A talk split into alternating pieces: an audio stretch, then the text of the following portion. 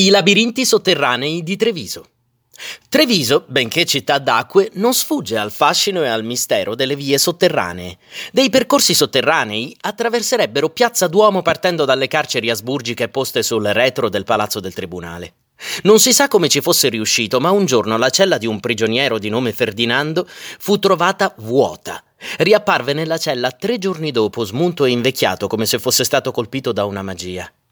Dopo molto camminare e vari cambi di direzione, era giunto in una strana stanza circolare con sette nicchie dove erano appesi dei calderoni e delle lampade d'oro. Ne aveva accesa una e così aveva scorto al centro della sala un guerriero in armatura, posto su un grosso blocco di pietra. Poco dopo gli sembrò di toccare del legno che si rivelò una porta chiusa. Disperato, la prese a spallate finché cedette. Il suo stupore non poteva essere maggiore. Era finito nel vescovado, dall'altra parte della piazza. Per un anticlericale come lui era come essere giunto nell'inferno. Se lo avessero scoperto la denuncia sarebbe stata inevitabile. Così tornò nella dispensa e approfittò del ben di Dio che c'era, aspettando che i preti andassero a dormire. Quando infine riemerse nella vecchia cella, la sola cosa che agli altri prigionieri sembrò confermare il suo racconto era il mezzo salame che teneva in tasca.